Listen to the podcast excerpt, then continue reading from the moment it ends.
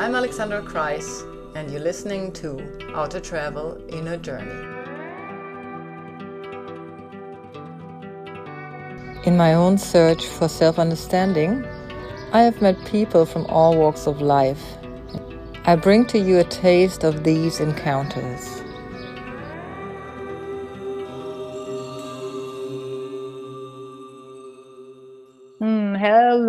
And welcome back to Outer Travel and Inner Journey, my podcast. Um, today with my guest, Priya Basil.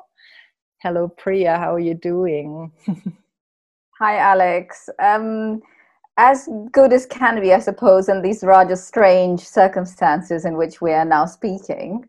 Absolutely. I mean, we had meant to have this in my kitchen because you also, where I live, you're in the same town, city, and I would have kind of loved to host you with a cup of tea, to be honest. Looking because Priya is here today. Um, she is a yoga student, or she is a student of yoga and practitioner and Priya is originally uh, from London, and she was born into a family of Indians and grew up in Kenya. Now lives in Berlin, like me. And she published uh, some, two novels and a novella, as she says here. And you can read more about her in the piece below the podcast. So you get her um, biography a little bit more sharply when you're reading through it. But the very reason we're sitting here together is, and I'm not hosting her with a cup of tea, is that she brought out a very beautiful and touching book. It's called Be My Guest. I got it here for those interested. This is the English version, and it, there's also a German version of it. Um, yeah, and it's been quite celebrated already. Priya, is that true? Is the book like? It's been know? it's been very gratifying to see how uh, well the book has been received and mm. how it offers a possibility for people to connect to it in really different ways because um, I think the dimension of food and sharing is something that somehow we can all uh, connect to. Yeah. and then it has these other levels too of kind of more political and philosophical reflections of what it means to live together. And um, i so it's it means that it's opened up very different kinds of conversations in very different contexts. And that's quite amazing that with one book you kind of yeah have so many different ways of uh, approaching and discussing Absolutely. I mean, um, I I was super touched because I know you as a practitioner of yoga, and um, so I know you from this inner seeking, and I I felt like reading this book, I got to know you in a different dimension. But what kind of came through for me, of course, with the eyes that I see the world, that you very much see the world in the same way, more from an ethical perspective. Do you think it's yogic ethically inspired? You know is this it, are the some of the thought patterns you're discussing in this book are they inspired by what you do on the mat or is this more something that has always been within your own family tradition and you know lifestyle if, if one can say that lifestyle is a good word yeah, that's an interesting question. I have to confess that um, I have never very consciously put the two together. That's say my yoga practice and what I wrote in this book. But I'm sure that you're right that there is some sense in which these things are connected through a certain sensibility that you have, a way that you want mm. to be in the world. Yeah. And um, and so I think that connection could be made. Um, I mean, certainly this book came out of a obsession with food and cooking and being together, eating with people, because I come from a family of you know people who are quite fanatical about food. Um, I talk about my grandmother Mumji, a fantastic cook who never shares recipes and force feeds you. And then my mother and my uncle sort of follow this cooking tradition, but in their very own ways, because um, yeah, I think there's something interesting about food and the power it has, and how that power can also be misused a bit in the way it was with my grandmother to really kind of try and force you into certain um, reactions and uh, certain. She, she, wanted something back from you, yeah. and so um, I guess for me, it's also been about um, this question of how much we we take from our families and our past, and how if we ever really manage to escape the sort of traditions and ideas that um, that, that form our early lives. Hmm. And so uh, that that food dimension is something that I feel like as a host myself and as a very yeah happy eater um, i'm still working out a kind of way to be reasonable yeah. and i think that's that's weird because of course the whole idea of hospitality is that it's about abundance mm. and bounty and not setting limits um, and at the same time of course in a certain sense one needs boundaries and yeah. limits and so configuring that balance i guess is something that is at the core of a yoga practice and yeah. a general approach to living in a more generous ethical way yeah i think so because when you talk about hospitality and you talk about it a lot in the book as well which also kind of bordered on the subjects that i um, also loved to discuss in my former life before I became yoga teacher, Ayurveda coach. You know, it was the idea of how do we allow people into our lives through what I did in social work. But before we go there, I just wanted to pick up on on the hospitality quote that you just did. In I think when we talk about hospitality from my point of view, hospitality is something that you can gift. It's almost like christmas in some form. You know it's something special. We can give something and we can be in the hospitality of people or of food but it's not a day to day kind of occurrence and you call it the balance of what we're trying to find in the yoga practice. So yeah when you ha- when you are a lover of food as you are you know you probably have to very much distinguish between when are you feeling very hospital to, do you say that in english? Hospital to yourself? Like hospitable. Uh, hospitable thank you to yourself or when is it time to maybe have and develop a different relationship to your own food consuming is there something that has come forth in writing and you know this book and kind of looking deeper into the subject I think we live in a time where food is really a sort of identifier for many people. The choices of what and how to eat um, are part of a statement of who you are and uh, mm. how you want to be seen in the world. Mm. So, um, I mean, in the book, I talk about the, the, hashtag food porn and, you know, how it's one of the most popular trending things on Instagram. And then you have hashtag eat clean. And mm. um, mm. there, there, are all these different ways in which I suppose we, food can be a way to try and distinguish yourself. And I mean, I'm a vegetarian, um, eh, kind of edging towards more being more vegan and um, and for me that is part that is a kind of ethical choice um, yeah. because of the way that um, meat is uh, and animals are, are, treated and, and and meat is manufactured and mm. so um, I think that there's definitely for me this dimension to eating but it can also become quite oppressive and um, restrictive and so um, th- there's such a joy in food and there's such a possibility for connection with others and such a possibility for discovery mm. of like, flavors and places and traditions mm. and so i wanted to write something that really celebrated that mm. um, and the possibilities it gives us to talk about bigger issues of how we live together and share um, while acknowledging that there is definitely a sense of um, responsibility in what you choose to do to eat and yeah. with whom and how yeah and and that i love about the book you know i love the celebrative part in a way that i have come from a yogic discipline where i often felt and heard conversations around food that were very constricted in a way like you know i'm you have to be vegan you have to be vegetarian as a yogi and then it's all people get so obsessed about like what's right and wrong so we're losing the connection to food and what it can do between you and me you know in this kind of sense of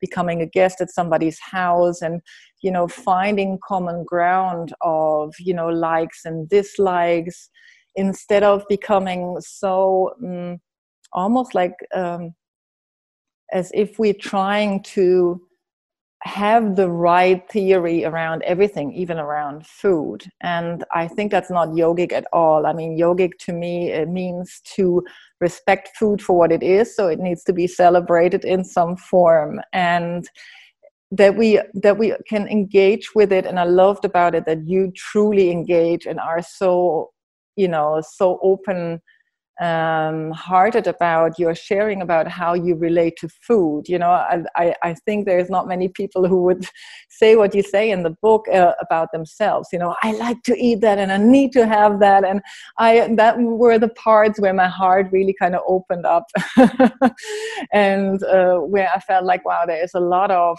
guts behind what you're writing. You know, there, it takes, uh, to me, it would take uh, tremendous mm, openness and clarity with myself to be able to write that and bring that forward to a broader audience. Did you feel the same about it? Like a self revelation? Thank you very much for, for acknowledging that. I, I mean, I must say, this book turned out to be a more personal book than I had thought it would be when I was writing. Mm-hmm. Um, and it seemed to me that one way in which I could approach the difficult aspects of this book, which um, are really about how we want to and can live with each other, was also to to um, be frank about my own doubts and struggles and greed, um, because you know we, however much we might aspire to hmm. being more ethical, responsible people, we're full of contradictions and full of weaknesses and flaws. Yeah. And I think for me, the I really have a lot of respect and admiration for people who are so consistent and who can be so kind of self denying in many ways mm-hmm. and therefore live very sort of, um, yeah, upright lives. Mm-hmm. Um, but that is not always possible for all of us. And I think sometimes people um, maybe don't want to do something because they can't, they think they can't do it completely. Whereas I think you know if you just stop eating meat, you only eat it a couple of times a week. That's that's much better than you know thinking, oh, I have to be vegetarian. Yeah. It's just take the steps that are possible for you mm. at this particular moment, mm. and um, and uh, also I think that's a kind of generosity too to recognize um, that we don't always get it right completely, and um, mm. and to just sort of encourage oneself and others in trying to find a way to make better choices.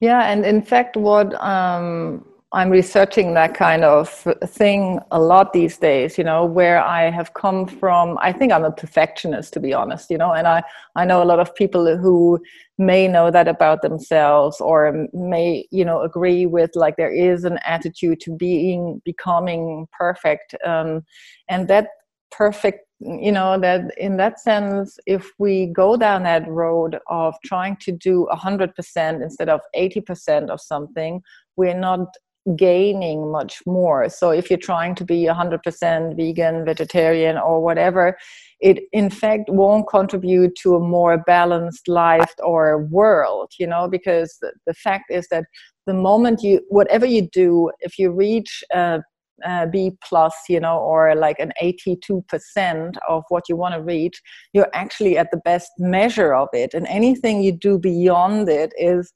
proven that it will take you much longer to, than to reach the 80% and it won't get better outcomes for people around you and for yourself in fact you're losing energy in doing more than 80% so yeah i'm all about what you said you know it's like i admire people who get to the 100% maybe with an easy stride um, it's sometimes it's enough if we acknowledge that we we are human beings and we do fail and we we can't be perfect. That's you know what i picked up from what you just said yeah i think for me what was also very interesting with writing was to uh, because i was very influenced by the thinking of the french philosopher jacques derrida uh, when i was writing and his ideas of unconditional hospitality mm. which he acknowledges is an un- impossible idea mm. um, but he says that the only uh, possibility of the thing is the experience of the impossibility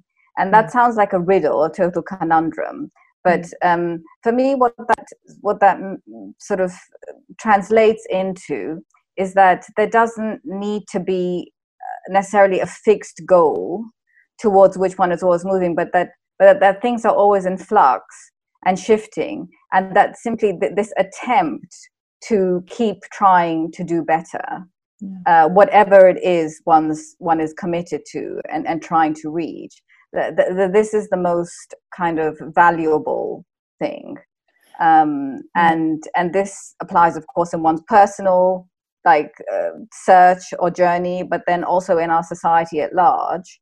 Mm. Um, that we and, and I, I, think I was writing particularly with a view to um, migration and borders and this idea of who is welcome in our society, who is treated as a stranger.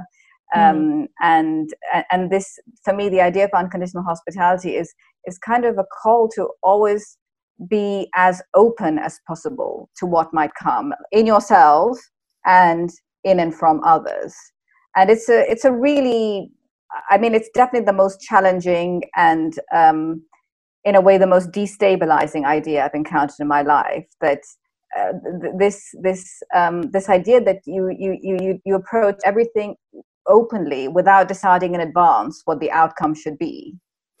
That's um, the basic of tantra such yoga. Such a powerful one.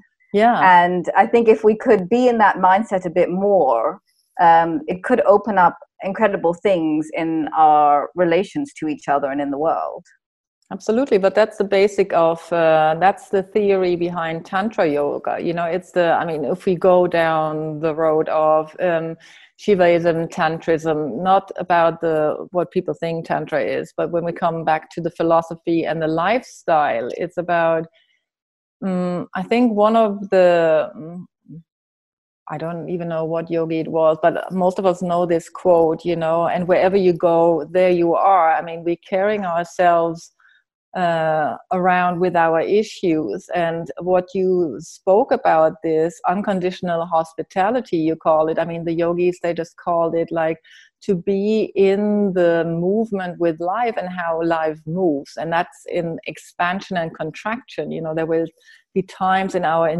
individual lives as we experiencing them right now where we are contracting and where some of us are expanding with what's going on.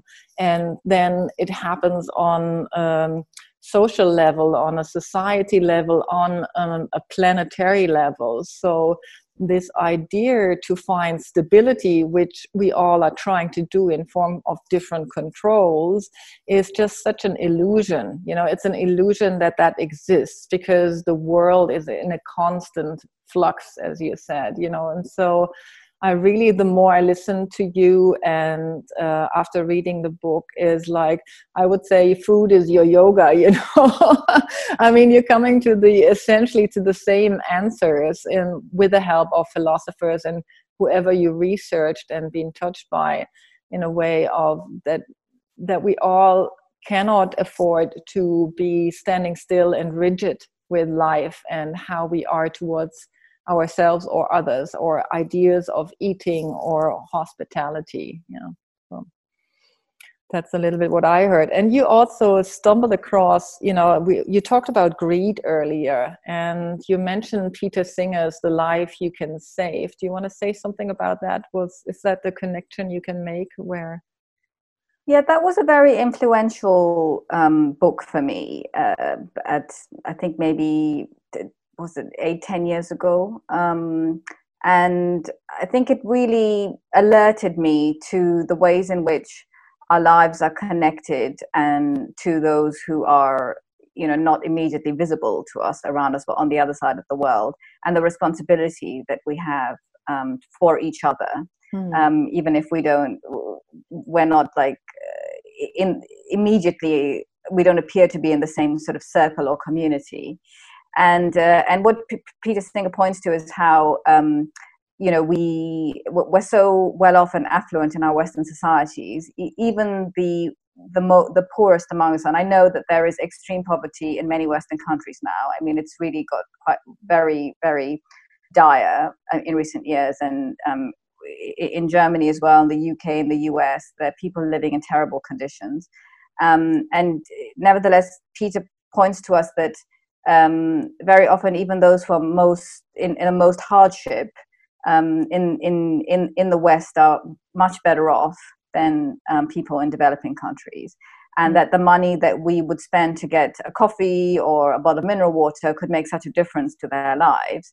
Mm. And so he um, set up something called the Pledge, where you commit to give 1% of your earnings to um, charities. Uh, and he's also uh, part of a movement called effective altruism, whereby the the, the charities are, are, are checked and sort of surveyed um, to see which ones are most effective in their giving. And um, that there are a few different organizations that uh, evaluate. And on his website, Peter has a list of charities that fulfill this. And some people find it very cynical because, you know, what are the criteria by which you decide something is effective? Yeah. But I think it's an interesting um, approach. And so um, I think at that moment when I when I read Peter Singer, I'd sort of had the sense that you know there's hardship in my own family, and I, am responsible for helping some, some family members, and and therefore you know there's not such a big um, onus on me to to, mm. to look further and to do more. Mm. And he really changed my view on that. Made me realize that with some with very few actions, I can maybe make a difference somewhere. And so I committed to the pledge and I upheld that for some years. And over the years, I've, tried, I've increased the amount that I give from my earnings. And um, he, the people who are, who are what we call extreme altruists, mm-hmm. and they give 30 to 50% of their income away, even more. And um, it's a bit like a sort of a personal um, challenge or competition with oneself. Like you're always trying to reach a new personal best, the way runners are always trying to maybe, you know, yeah. have a new sprint, best sprint time. Hmm. And uh, and I think that's a very interesting idea. That you again, it's the idea of the unconditional hospitality, like always going a bit further than you thought you could go. Yeah. And um, and yeah, so I I was very influenced by his writing and his thinking. And I think it caught me mm. at a moment when um, perhaps, yeah, I mean, this is the case sometimes too that uh, that an idea needs to also find you in the right moment and in the right uh, mindset to accept it.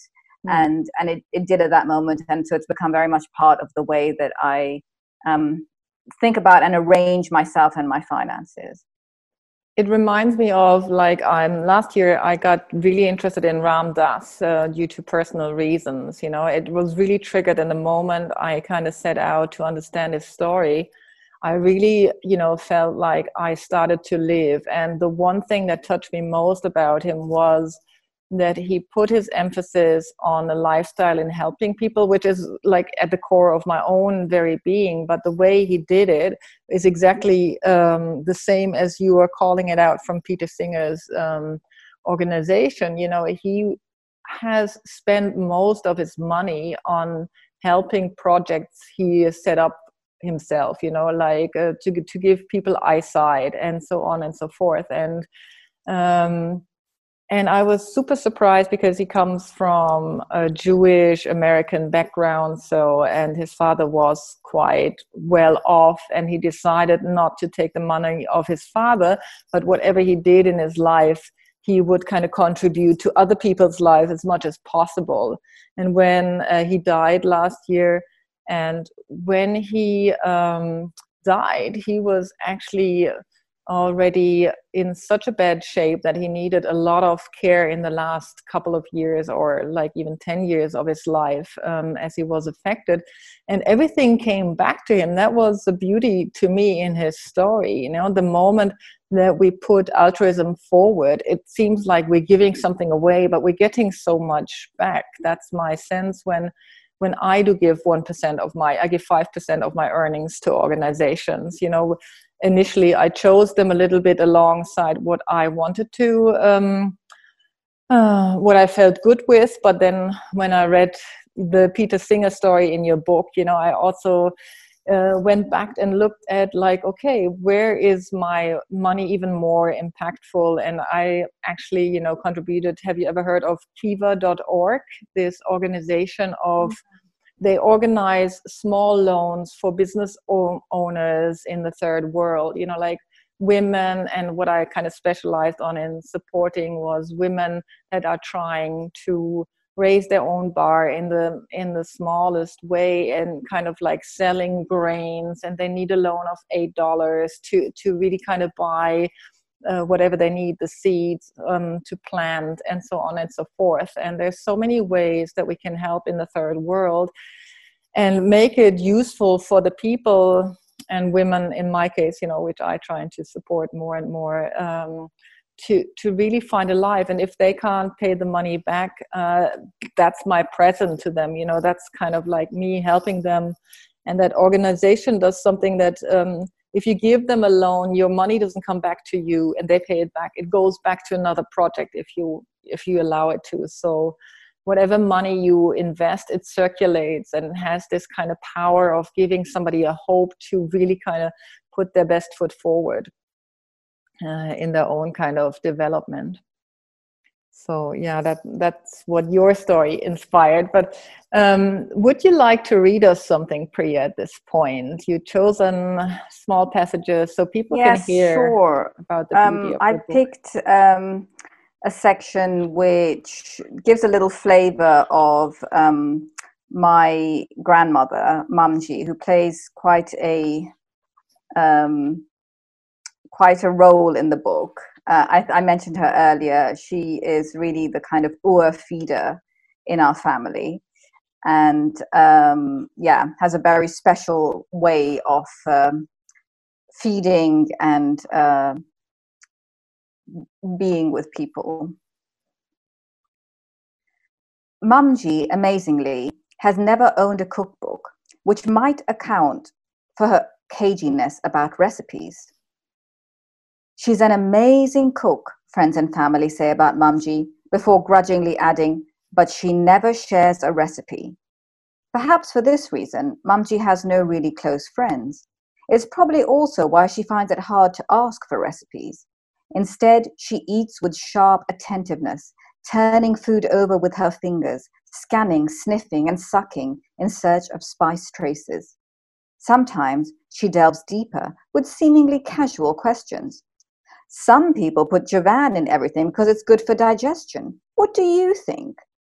Afterwards, she'll remark to us how disappointing the dishes were. Jussie has no idea what flavors go together. Who puts sweet corn with fish? Or, John really fancies himself a chef, but he doesn't have a clue. Did you see the number of cloves in that chicken? Soon, if not the very next day, the family might be treated to a variation on a dish recently tasted somewhere. At Jussie's or John's.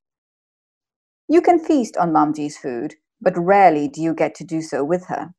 The first time my husband dined at her table, an invitation that finally came more than a year after we'd met, he followed the example set by the rest of us and filled his plate from the spread laid out for his welcome. But when we started tucking in, he waited. What about Mamji? He pointed to the empty, empty chair. She's not coming yet, I told him. Just start, the others said. Still, he hesitated, disabled by a decorum that dictated you don't begin eating until everyone is seated and served. A few minutes later, Mamji entered the dining room bearing a fresh batch of chapatis. Apron sprayed with flour, cheeks red from heat, she went around offering the rotis, but stopped short at the sight of my husband's untouched food. Eat, she ordered. And when he tried to explain, she cut him off. I'm working hard, so you getting everything hot, hot, hot, and you letting everything go all cold. Eat! He obeyed, and ever after reluctantly accepted her peculiar protocol. Part of Mamji's purpose in serving is to survey how much people are ingesting. She keeps a mental tab on the amount of helpings taken, the bowls of dal refilled, the number of rotis eaten. She remembers how much you had last time and is upset if you don't outdo yourself at each subsequent meal. When my brother and cousins were teenagers, they could easily consume many rotis apiece. Mamji would gloat and report as if some world record had been broken. He dumped 11. There's a special word for it because, of course, Nobody just eats her food. They dup as if it were their last meal on earth. dup, a slangy Punjabi sound which I like to believe Mumji invented. To dup is to eat with abandon and to excess. It's a wonderful, reckless activity that often comes with the high price tag of remorse and indigestion. This does not deter dedicated duppers. Nowadays, each of the grandsons, as Mumji still calls as Mumji still calls them, though they are still gr- the excuse me. Nowadays, each boy, as Mumji still calls her grandsons, though all are grown men, might manage six rotis, a healthy appetite by any standards. But Mumji, still nostalgic for the heyday of dupping, continues to roll out dozens of flatbreads. They puff up on her small cast iron tawa to sighs of disappointment and mutterings about how these days everyone is on a diet. She cooks for the moments when someone's appetite will breach the quotidian limits of consumption, and she can rejoice. Ah, so beautiful. but I mean, it's funny because you were talking earlier about um, you know giving to to, to women um, in in the charities that you selected, and I'm really interested about the role of women in hospitality mm. um, because, of course, giving, care work, cooking. This is so often, especially in the home, being the domain of women, mm. um, and and out of the home too, if we think of care work. And so I think it's so interesting the way my grandmother sort of transformed this arena, which was the only one in which she could really excel and assert herself, the kitchen. She transformed it into a kind of battlefield and used food as a weapon to try and get herself the attention that she that she needed and to try and control everybody through their appetites.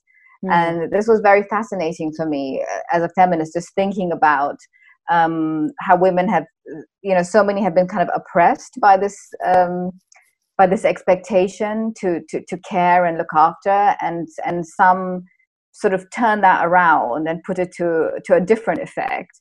Which I, I, I mean, I, I hesitate to say that it was, you know, good or bad. It was what my grandmother managed to do in her in in her time, and it had some adverse effects but um, but it's very intriguing to me about these roles and the way that and the expectations that come with them and the way that you might um, twist those and yeah. do something else with them yeah it's the it's the choice we take you know i mean we can play like um and we can play this uh, sentence about like women belong into the kitchen that's such a classical german expression you know frauen gehören in die küche Küche. Yeah, or, or the way, uh, or uh, the way to a man's heart is through his stomach. Yeah, and you can either see this as um, a way of that you are being like put into a position where you don't mean anything else, or you can, you know, take that and make it your own. And that's what I also liked about how you described your grandmother in that sense you know she she whatever she was handed she did. it's like the old saying of you know when you get lemons make lemonade you know that, that sort of expression comes to mind when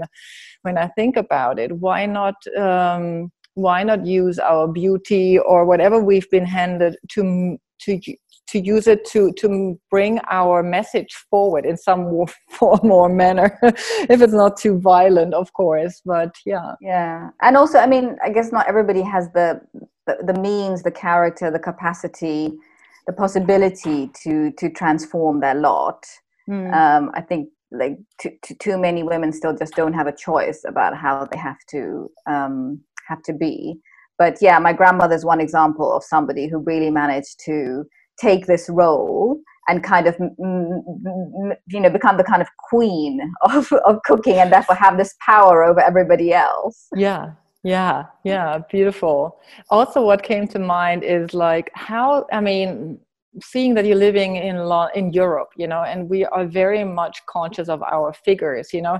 How did that kind of I mean, and you're talking about your love of food, and I don't want to talk about weight loss and stuff, you know, but I'm kind of talking about that within the Indian tradition, which I teach. It's so funny that I'm talking to you, you know, and, and playing it back to you. But within the Indian tradition of Ayurveda, we're talking about when it's good to eat. Like, you know, we eat at noon because the sun is up, we can, our digestion is better. And then in the evening, we eat lighter. But then I'm reading your book, you know, and I'm asking myself, how do you manage to to move from this extreme between really also loving the food, not only kind of being being the good child that kind of eats what her grandmother passes on, but just really enjoying it and also trying to manage how you you want to be in this society maybe also conscious of yourself and of your own health not so much in a sense that you need to look thin but that you want to feel like you're living in a healthy body that can mm. so you can sustain life and keep doing what you're doing well i do think that the i mean i'm definitely not immune to the expectations of what attractiveness and beauty are in our society and you know this sort of ideal of thinness mm. um, I, you know, this was the sort of um, image. These are the images I grew up with, and which have also formed, for better or worse, my sense of self. I often get asked the question, "How can you be so greedy and still be thin?" And um, I think it's uh, because I'm not. I'm not overeating all the time. I mean, I have my indulgences that I give into. I think I've probably also been saved by the fact that I my body rebels um, if I'm you know overdoing it and I, I don't feel well, and so I have this kind of this kind of natural um, yeah barrier um, against overdoing it on a regular basis. Mm. Um, but um, I don't know. I, I, I think in the sense that because I think when you cook and you eat and you do that with others maybe there's also a sense in which you know you're, you're nourished by the act of making you're nourished by the act of sharing you don't actually need to consume that much yourself um, and i think this idea of nourishment that comes from other quarters not just yeah. from you know what's on the plate mm. is is really important and that's and, so um, ayurvedic and so, as well Hmm. Yeah, and this is also what contributes to one's sense of well-being and one's self, self sense of belonging um, and fitting in in a place, um, yeah. regardless of you know the appearance. And that's the beauty of making food instead of you know getting food delivered, eating out all the time, and even you know like and when you are even being invited by somebody to know that that energy went into the food. Yeah, so truly yeah i can only nod my head here. And in regards to that's what i'm so puzzled about. I know that you i'm not sure have you studied ayurveda um, alongside with the yoga or not? No i mean i've mm. only picked up a little bit from different teachers but i haven't made a concerted effort of my own to yeah, um, yeah familiarize myself with that practice.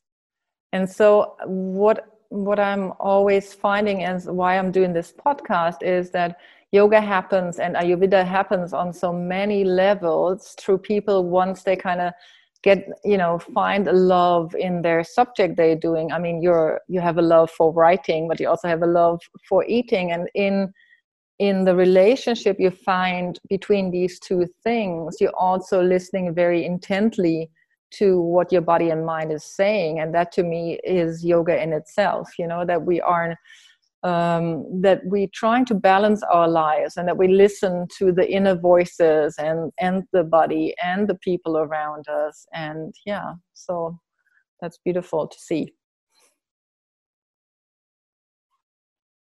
Okay we're coming to an end. Is there anything you want to leave the listener with like an advice or whatever it is you want to maybe finish this conversation we had with? Um maybe I could just finish by reading the first paragraph of my book, which I yeah. think sums up something um, quite central to the book and the idea of um, hospitality.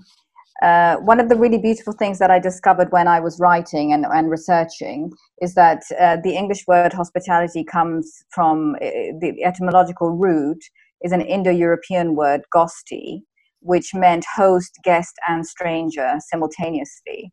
And I thought that was so beautiful because I think that sort of really encapsulates the three roles that we consciously or unconsciously move through all our lives.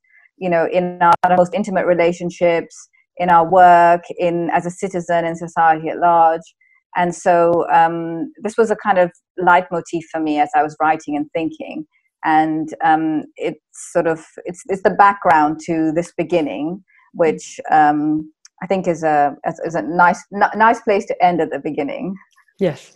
So let's hear we it. begin as guests, every single one of us, helpless little creatures whose every need must be attended to, who for a long time can give nothing or very little back, yet who, in the usual run of things, nevertheless insinuate ourselves deep into the lives of our carers and take up permanent residence in their hearts. Our early dependence is indulged in the expectation that we, in turn, will become dependable. Maybe reaching adulthood really means learning to be more host than guest, to take care more than, or at least as much as, to be taken care of. Thank you, Priya, for coming onto my podcast and you know having spending time with me and kind of indulging us with these beautiful readings and parts of your book and for gifting this book to society. I'm really kind of grateful for that. Thank you so much for having me, Alex, and um, for being such a generous reader. It was lovely talking to you. Mm-hmm. See you soon, Priya. If you enjoy listening to my podcast, please consider to become a patron at patreon.com slash alexandra kreis and pledge your donation.